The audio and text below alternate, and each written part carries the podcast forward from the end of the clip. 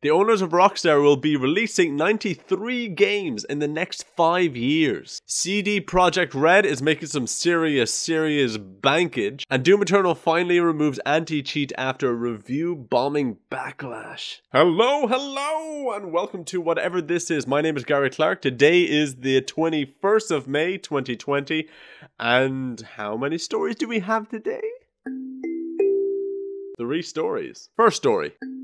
Rockstar owner will release ninety-three games in the next five years. And a lot of this information is coming from Matt Kim over at I G N. The parent company of Rockstar and two K Games, Take-Two Interactive, announced during an investors call that the next year will be light in releases, but it is planning to release ninety-three games in the next five years, including games from many of its studios, I think pretty much all of their studios, in what is quoted as the strongest pipeline in our history.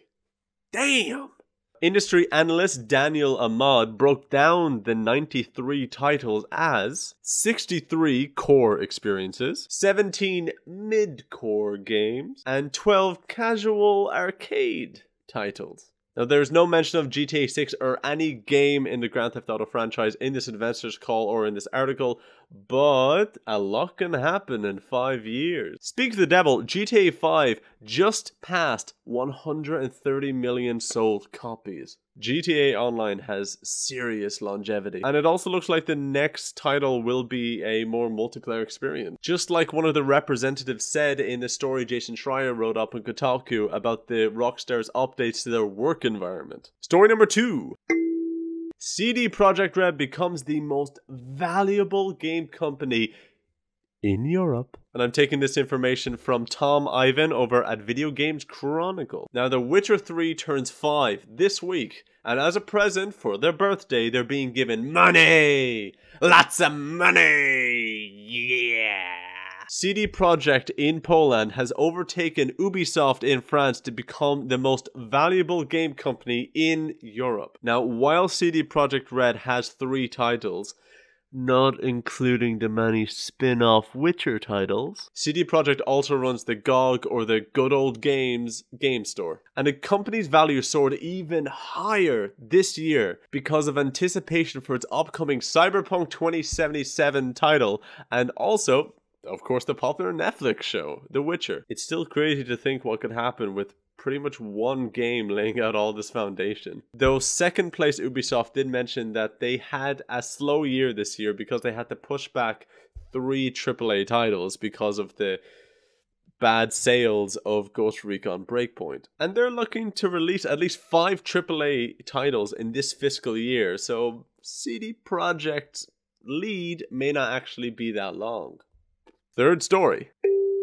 Doom Eternal removes Denuvo anti-cheat after review bombing backlash. Original article is by Emma Kent over at Eurogamer dot net. Now, with anti-cheat software being a hot topic recently, fans expressed extreme unhappiness over Denuvo anti-cheat being added to the fifteenth of May P C patch for Doom Eternal. Many fans even blamed the software for numerous issues and performance problems, while it garnered at least one thousand negative reviews each day. And you can check out my recent video in more detail about the support. Now, Marty Stratton, Doom Eternal's executive producer, he posts on Reddit explaining that the anti-cheat cheat software will be removed in the next patch. Despite our best intentions, feedback from players had made it clear that we must re-evaluate our approach to anti-cheat integration.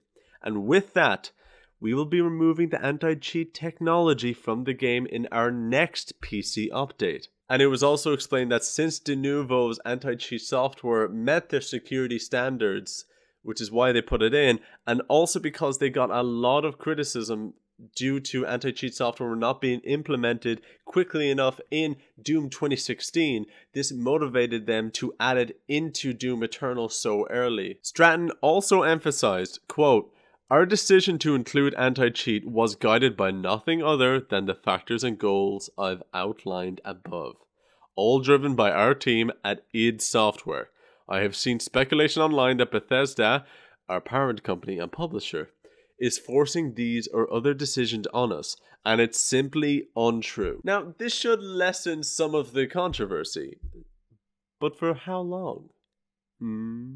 Thank you very much for listening. My name has been Garrett Clark, and this has been whatever this is. I'm still trying to figure this out as I go along. Thank you very much for listening. If you do like the show, please like and subscribe it if you can. Comment down below if you have any advice and suggestions, because the more criticism I can get about this, the more I can make it uh, more entertaining or streamline this show and see how I can make it compact and get as much information as I can in an entertaining way. So if you've any suggestions to do that, please let me know, and I'll be happy to take your advice. And of course, go down into the description and you can find the social links, and just send me a message if you're not sure about publicly commenting, and that's fine with me. Thank you. Stay safe and stay aware. Goodbye.